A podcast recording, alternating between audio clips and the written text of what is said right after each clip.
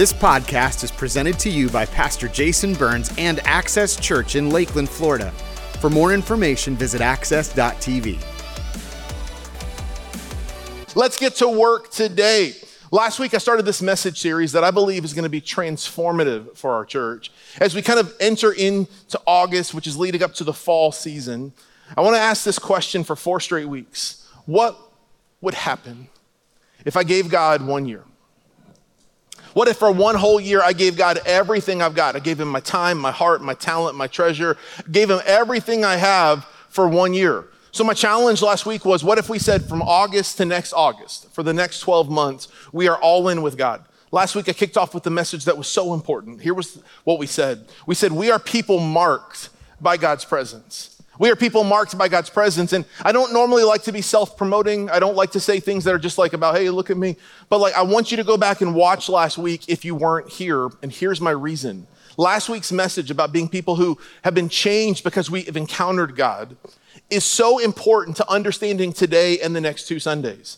If you only heard this Sunday, next Sunday, and the following Sunday without that message, it's going to feel incomplete. In fact, there's a lot of Christians who, in my opinion, have exhausted themselves because they've tried to do all the things that God asks, but they don't have the relationship piece right. That they want to follow all the rules, but they haven't encountered God for themselves. It turns into legalism and religiosity, but all of those things miss the point. Last week I said this if you try to follow rules without relationship, it always ends in rebellion. But when you have the relationship piece right, everything else tends to make a whole lot of sense.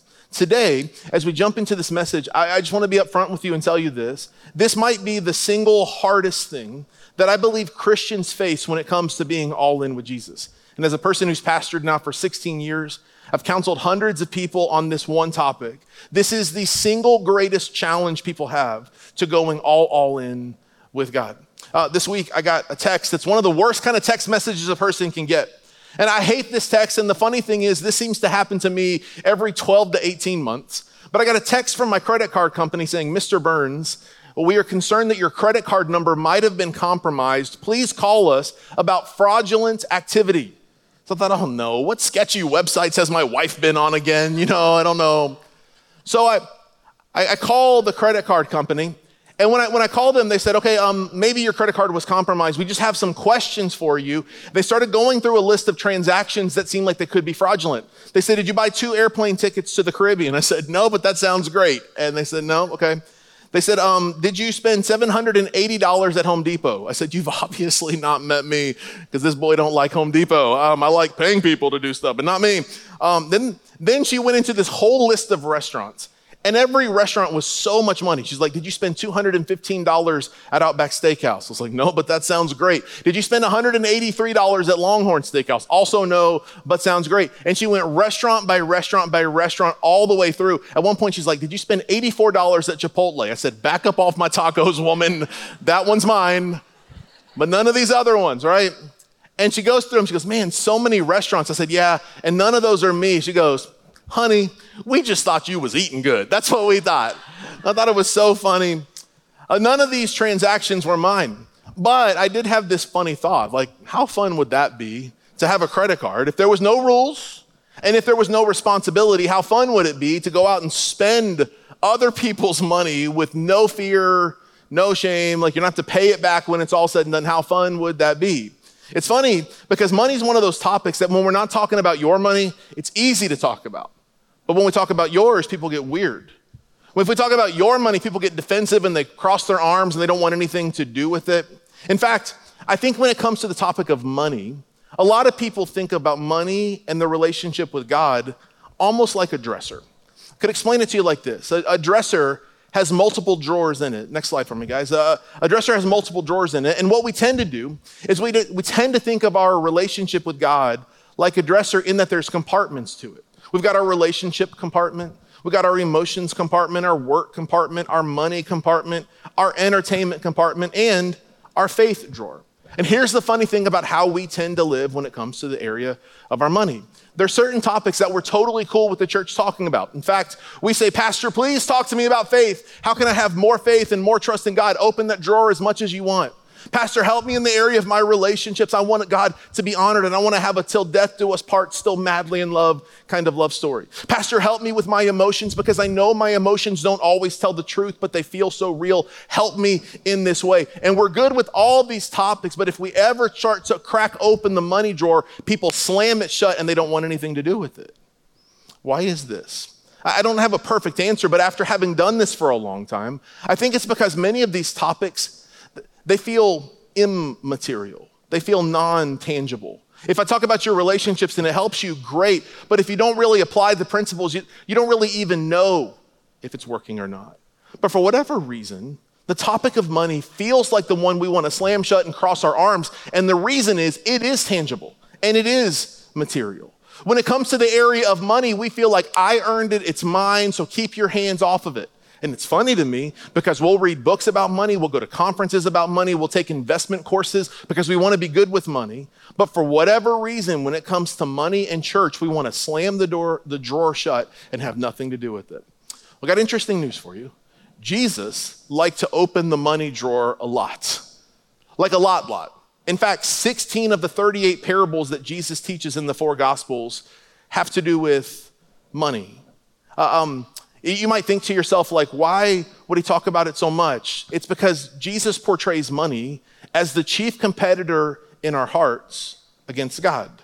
You might think, well, maybe you're exaggerating. Maybe it's not really that big of a deal. Check this out. If you were to think about a topic in the Bible like um, prayer, for example, very spiritual topic, for every one verse about prayer in the New Testament, there's five about money. Why is this?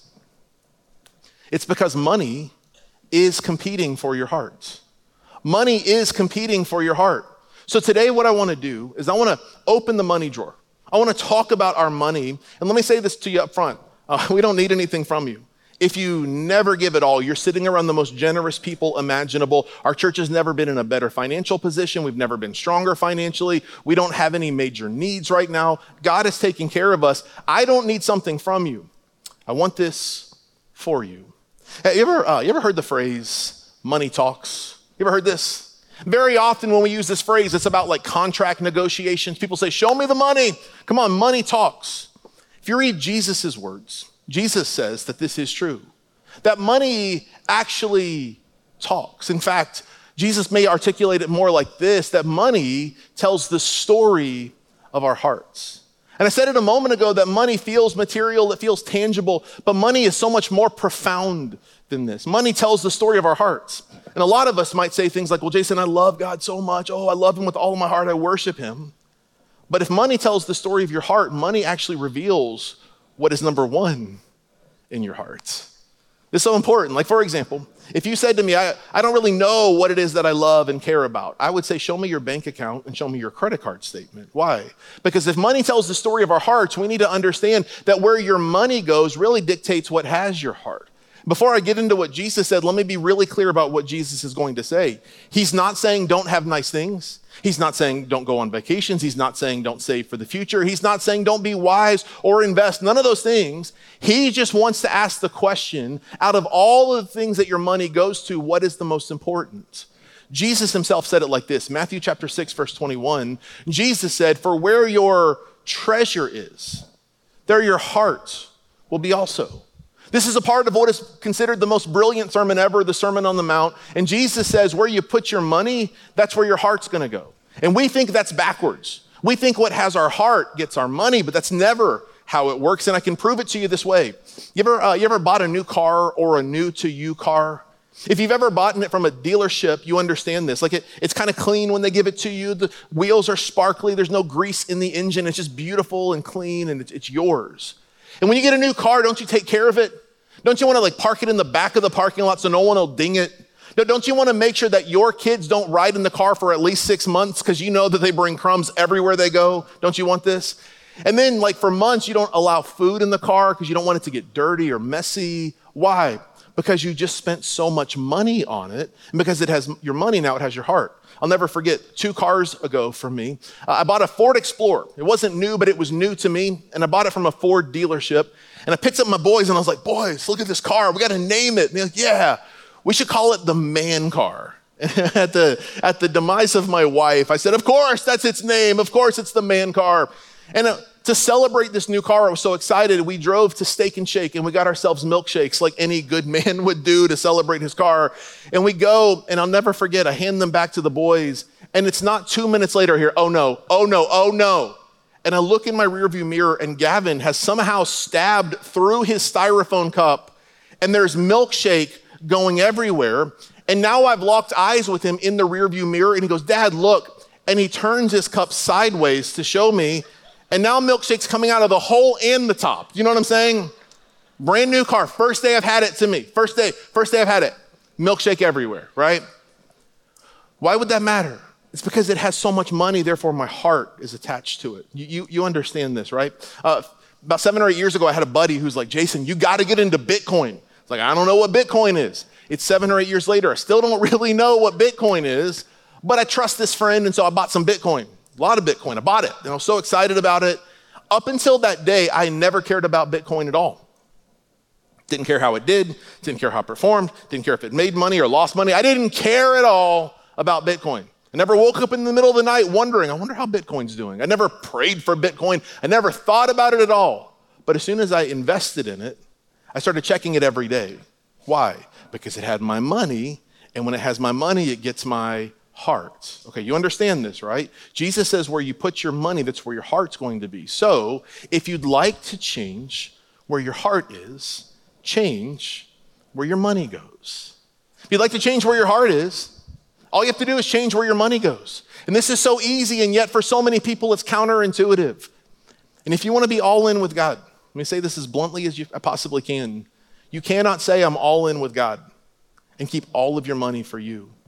Jesus, three verses later, same sermon, Sermon on the Mount, he says this. He says, No one can serve two masters. Either you will hate the one and love the other, or you will be devoted to the one and despise the other. And if that doesn't make sense, here's what he says You cannot serve both God and money. You can't serve both of them. Again, nothing wrong with having money, nothing wrong with investing, nothing wrong with saving, nothing wrong with having nice things or nice vacations or wearing nice clothes. Nothing wrong with any of that stuff. But you cannot serve both of them. Essentially, what Jesus is saying is there is only one throne in your heart, period. There's only one throne in your heart, and money has this way of competing with God for it. But what God understands is when He's first in your life, your money should actually go to Him first. So if money is the chief competitor for our hearts, here's what I want to wrestle with today. How can you know if your love for money competes with your love for God? Like, I want to give you two points and maybe a bonus third point. How can you know if your love for money competes with your love for God? Well, number one is simply this you think your money belongs to you. I think this is the reason so many of us struggle with this idea. It's because we think we're the ones who worked. And I put in the blood, sweat, and tears, and I'm the one who worked the overtime or picks up the extra shifts or got that side hustle driving for Uber. I'm the one who's working really hard for this, so therefore it must be mine. Cool. Buckle up for a second. Who do you think gave you the energy to get out of bed and do that job? Who do you think gave you the mind or the wisdom to learn the skills to do it? Who, who, do you think was involved in deciding that you should be alive in the year 2023 when computers and technology are thriving? Like if you got a computer science degree, but you happen to be born in the year 1514, it does you no good at all. Are you with me? God is over all of it. It all belongs to Him, and He allows you to steward or to manage it. David says it like this in Psalm chapter 24, verse 1. He said, The earth is the Lord's and everything in it, the world and all who live in it. It's all God's, anyways. And when you see it this way, it causes you to shift from living tight fisted to open handed, from tight fisted to open handed. I could explain it to you like this like, imagine you work as a manager for a business. And as part of your role, you have to oversee the finances for a department in your business. And one day, the business owner comes to you and he says, Look, you're doing a great job managing this. I want to shift our financial priorities a little bit, okay? So instead of giving 30% of our resources to this idea, let's give 20% to this idea and let's take that extra 10% and let's pursue this new idea. Can you imagine throwing your arms over yourself itself like this and be like, You can't tell me what to do with this? You have no right. I manage this. it's not yours. Of course, you will do whatever he says because it's his in the first place. Or, or take another step further. Imagine this. Imagine you get a phone call this afternoon and you've got a distant relative, like a great uncle, and he calls you and he's like, Hey, I need you to get to the hospital. I, I know we haven't been in touch recently, but I, I, have something I want to give you. So you hustle up to the hospital and he's like, Look, I'm, I'm dying. But as a last goodwill effort, I want to do something to bless you. I have this massive stock portfolio. Every month, I get $10,000 in dividends, and it's literally just put in my bank. Here's what I want you to do call this person, transfer the bank account from mine to yours. Every single month, $10,000 will go into your bank account.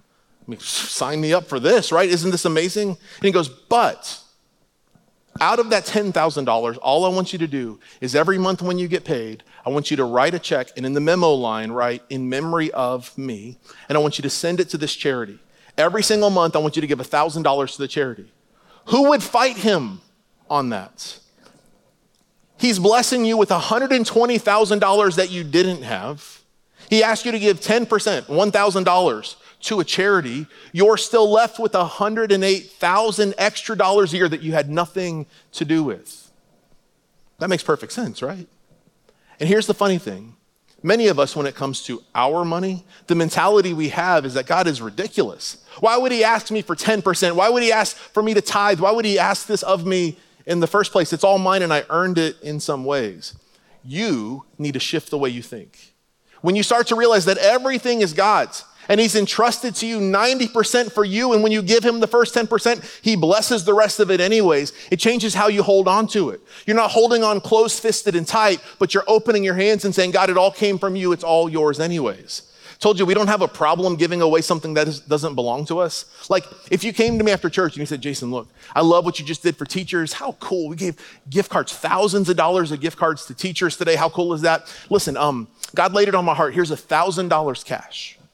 I want you to give this to bless some more teachers.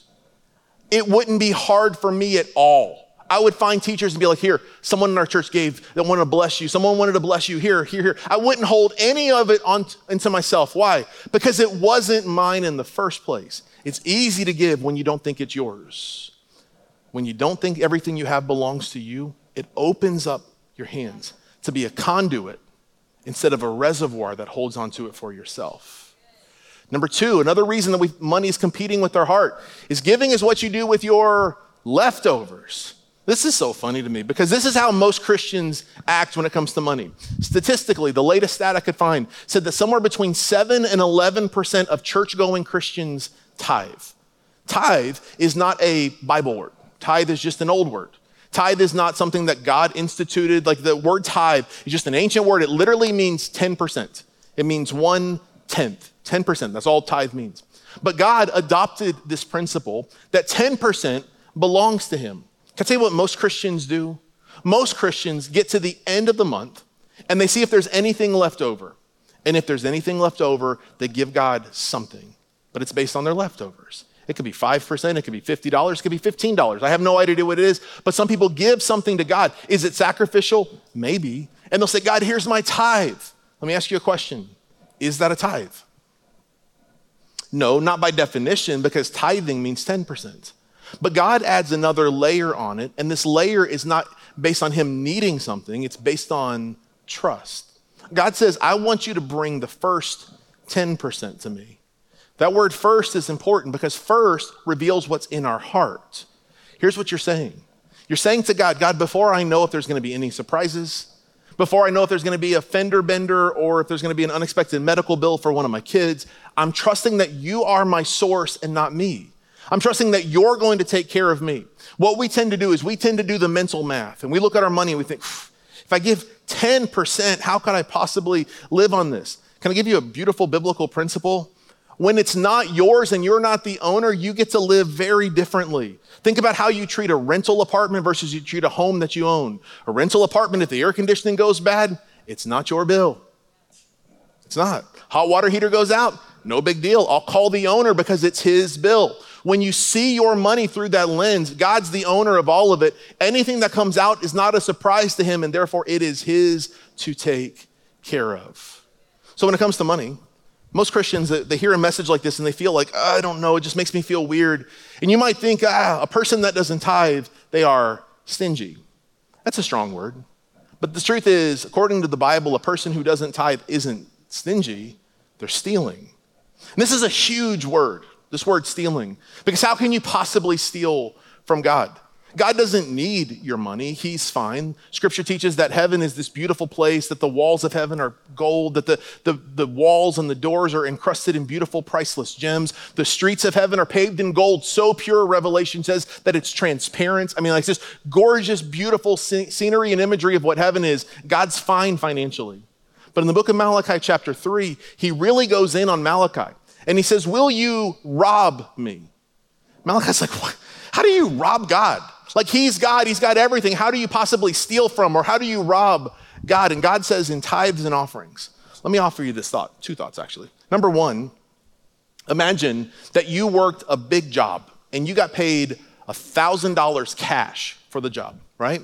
And you're a tither, you believe in this principle, so you get the $1,000, you take the top $100 bill, you set it off to the side because you're going to bring it to God, and the other nine bills you leave and you're going to use those for yourself or put it in your bank account. But you've got your $100 bill and you come to church. Now, if you've been in church longer than like before COVID, remember when churches would pass offering buckets or offering boxes or bags or churches do weird stuff like frisbees, but imagine this, like they pass a bucket by and you're so thankful that you get to give.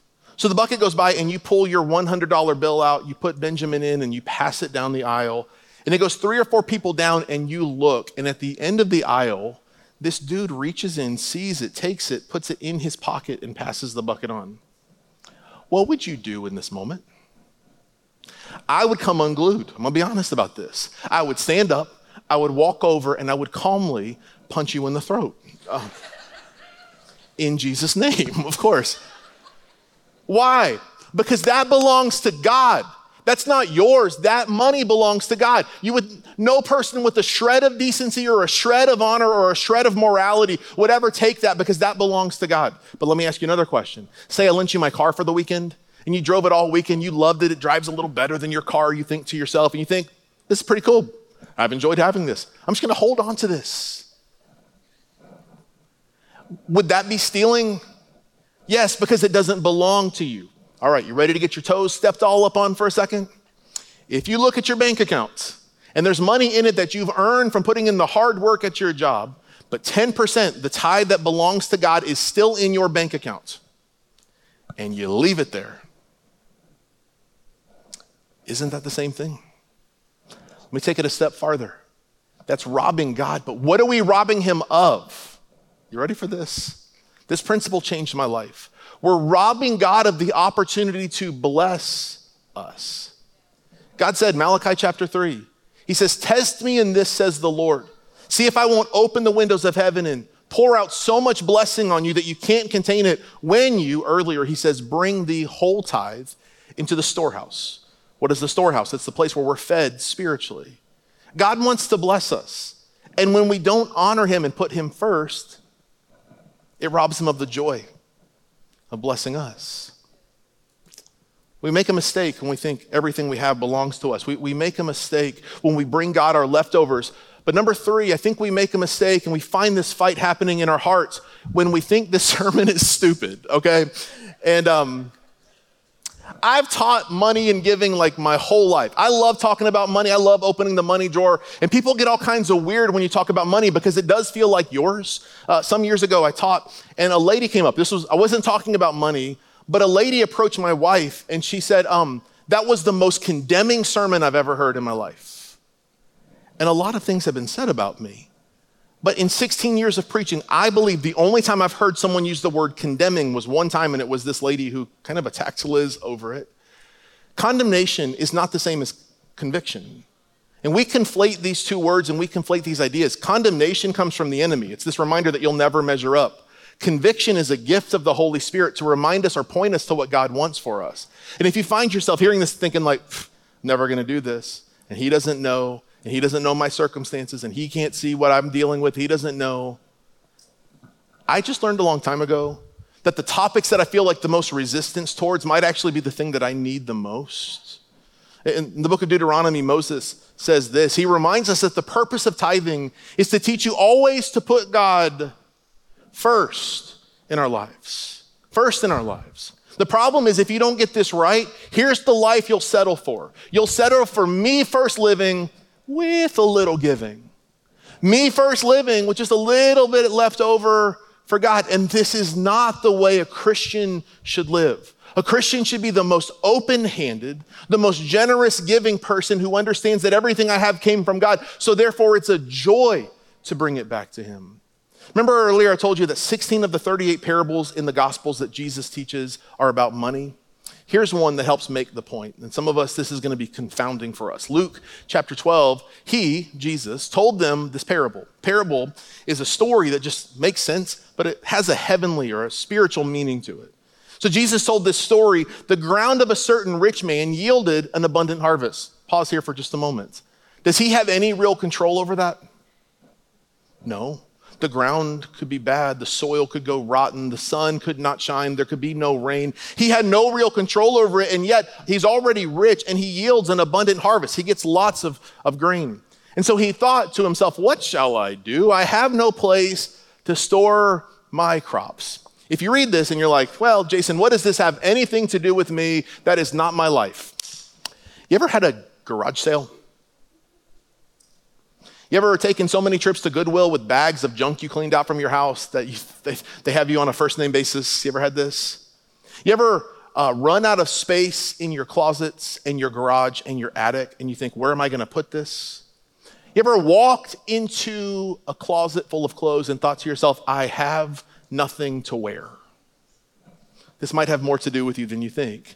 Then he, said, This is what I'll do. Here's my plan. I will tear down my barns and build bigger ones, and there I will store my surplus grain, my extra grain. And I'll say to myself, you have plenty of grain laid up for many years. Take life easy. Here's the American dream eat, drink, and be merry. And this is what we want. We want to have enough money to eat, drink, and be merry, to live life and have fun now, but also to save enough so that in the future we can have enough money to retire so that we can spend more time eating and drinking and being merry. This is what we want. But then Jesus shifts the perspective on the story and he says, No, no, no. He says, But God said to him, You fool. Whenever scripture uses the word fool, pay attention because you never want to be what scripture classifies as a fool. This very night, your life will be demanded from you. Then who will get what you have prepared for yourself? Don't you understand the purpose of money isn't just about you? Like, money can add meaning to your life, but money isn't the meaning of life. It's not about how much can you store up for you, it's about what you can do with it. So then he goes on, this is how. This is how it will be with whoever stores up things for themselves, but is not rich towards God. Let me say what Jesus is not saying. Jesus is not saying don't save for your future. Jesus isn't saying don't be wise and save and plan ahead. Jesus isn't saying don't think about your children. Jesus, Jesus isn't saying don't enjoy your life. He's not saying any of those things. But here's what he is saying don't buy in to the consumption assumption. Well, what is the consumption assumption? I love this, this next slide. The consumption assumption is the assumption that everything that comes my way is for my consumption. And this is how most of us live our lives. We think that everything we have belongs to us, and so therefore I'll spend it on me. And what Jesus taught in the story is nothing wrong with enjoying your life and having nice things, but make sure first you are rich towards God. Use your money to tell the story of your heart, and may the story of your heart be God your first. So here's, let me make it really practical for just for the last couple minutes we have. There's only five things you can even do with money. Like there's not a lot of things you can do. You can only do five. The first thing you can do is you can spend it. The second thing you can do with money is you can repay your debt. Number three is you can pay your taxes. Number four is you can save it. And number five is you can give it. There's only five things you can do with your money. Here's the funny thing this is the order in which most of us use our money. We put me first, we repay debts, we pay taxes, save, and then if there's anything left over, we give. Can I show you really what all of these say? Look at this. Number one, I can spend it. Well, that's about me. And I can repay debt. That's about me, but like yesterday, right? Number three is I can pay my taxes, which ultimately benefits me. Number four, I can save it, which is about me tomorrow, me in the future. And then if there's anything, on, anything left over, I can give it, which is ultimately about God and others. And I think this is how most of us live our lives. In fact, I think if you were to open your bank account and just be really honest with yourself, this is how most of us live our lives. Remember earlier we read Matthew 6 21? Jesus said, Where your treasure is, there your heart will be also. 12 verses later, it's in the same sermon, just a few verses down. Jesus said this, but seek first. But before everything else, but seek first his kingdom and his righteousness. And this is funny because the truth is, we don't really use kingdom language in our democracy driven world. We don't use the language of kings and empires and, and monarchies and autocracies. We don't, we don't talk like that anymore. But here's what Jesus is saying but put what matters to God first. And then I want you to see this. He says, and all these things will be given to you as well. What are all these things?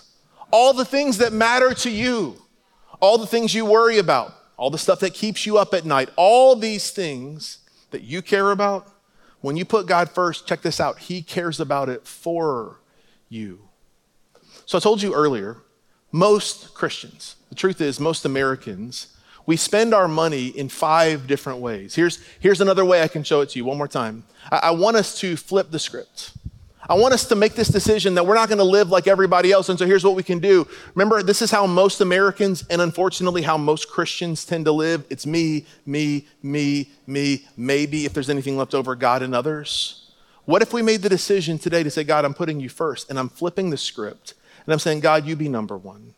Everything else, all about me, I'm going to seek you first and I'll trust that you'll handle everything else for me. I love how Andy Stanley says this. He goes, You can take this simple idea and you can reduce it to one three word phrase. When you can learn to give, save, and live. Give first, save second, live on the rest. It changes everything. Give. And I think you need to make a decision. I'm just going to be blunt with you to tithe. The first 10% belongs to God. The first 10%. And this is so funny because I've had people over the years say things to me like, well, Jason, you know, so much, 10%. How do, how do I do 10%? Like, can I ease into it? Okay, I want you to hear me on this. Partial obedience is disobedience. Partial obedience is disobedience. There's like no other thing I can think of in the Bible where partial obedience is okay. So, like, say I preach the message on adultery, right? And you, a man comes to me and he's super convicted. He's like, Jason, oh man, I have blown it. I've had so many affairs. I've messed up so many different ways. And God convicted me today, and today I'm gonna ease into obedience and I'm cutting my affairs in half. It's still disobedience. You pick any topic in the Bible you want, and partial obedience is disobedience. Can I take it a step farther? You're robbing yourself by not tithing. I mean it. Malachi 3, I said it earlier. God says, Bring the whole tithe into the storehouse. See if I won't open the windows of heaven and pour out so much blessing on you that you can't contain it. And then he says, Test me in this. It's the only place in the Bible where God invites us to put him to the test. I love, like, you know, these like cute college kids who fall in love and They'll come to me and they'll say, Wow, Jason, I just love this guy. He's got dimples. He makes my heart flutter. And I, I think this is the one, but I'm going to put God to the test in this relationship. Like, what does that even mean? I'm just going to test God to see if this is the right thing. And I'm always like, Well, you do you, boo boo. But like, that's not in the Bible at all. The only place we're invited to put God to the test is in the area of our money. Many years ago, uh, we, we got an idea from another church that I loved. It was called the 90 Day Tithing Challenge. And here's what the church did, and we copied it exactly. He said, God says, put him to the test. How about for 90 days, you make a decision to pledge to God that you're going to bring the first 10% of any increase, any money you earn, anything you get in your life, the first 10% belongs to God. And he said, I'm so convinced that God will bless you. That if he doesn't, after 90 days of your obedience, the church will give you back every dollar that you gave to the church. So we did this. Hundreds of people signed up and tried it. Hundreds of people put God to the test. And over the years, not a single person ever came and said, No, no, give me my money back. I'm gonna be honest. I loved it and I hated it. I loved it because God says, Test him. Can I tell you what I didn't love? It feels manipulative. It feels like we're like trying to coerce you into obeying. So instead, let me ask you the question again that I started with today. What would happen if I gave God one year? What would happen if just for a year you said, God, I'm all in, and this doesn't make sense, and the mental math never adds up, and I never feel like I'm gonna have enough money left at the end of the month, but I trust that if you're the promise maker, you're also going to be the promise keeper.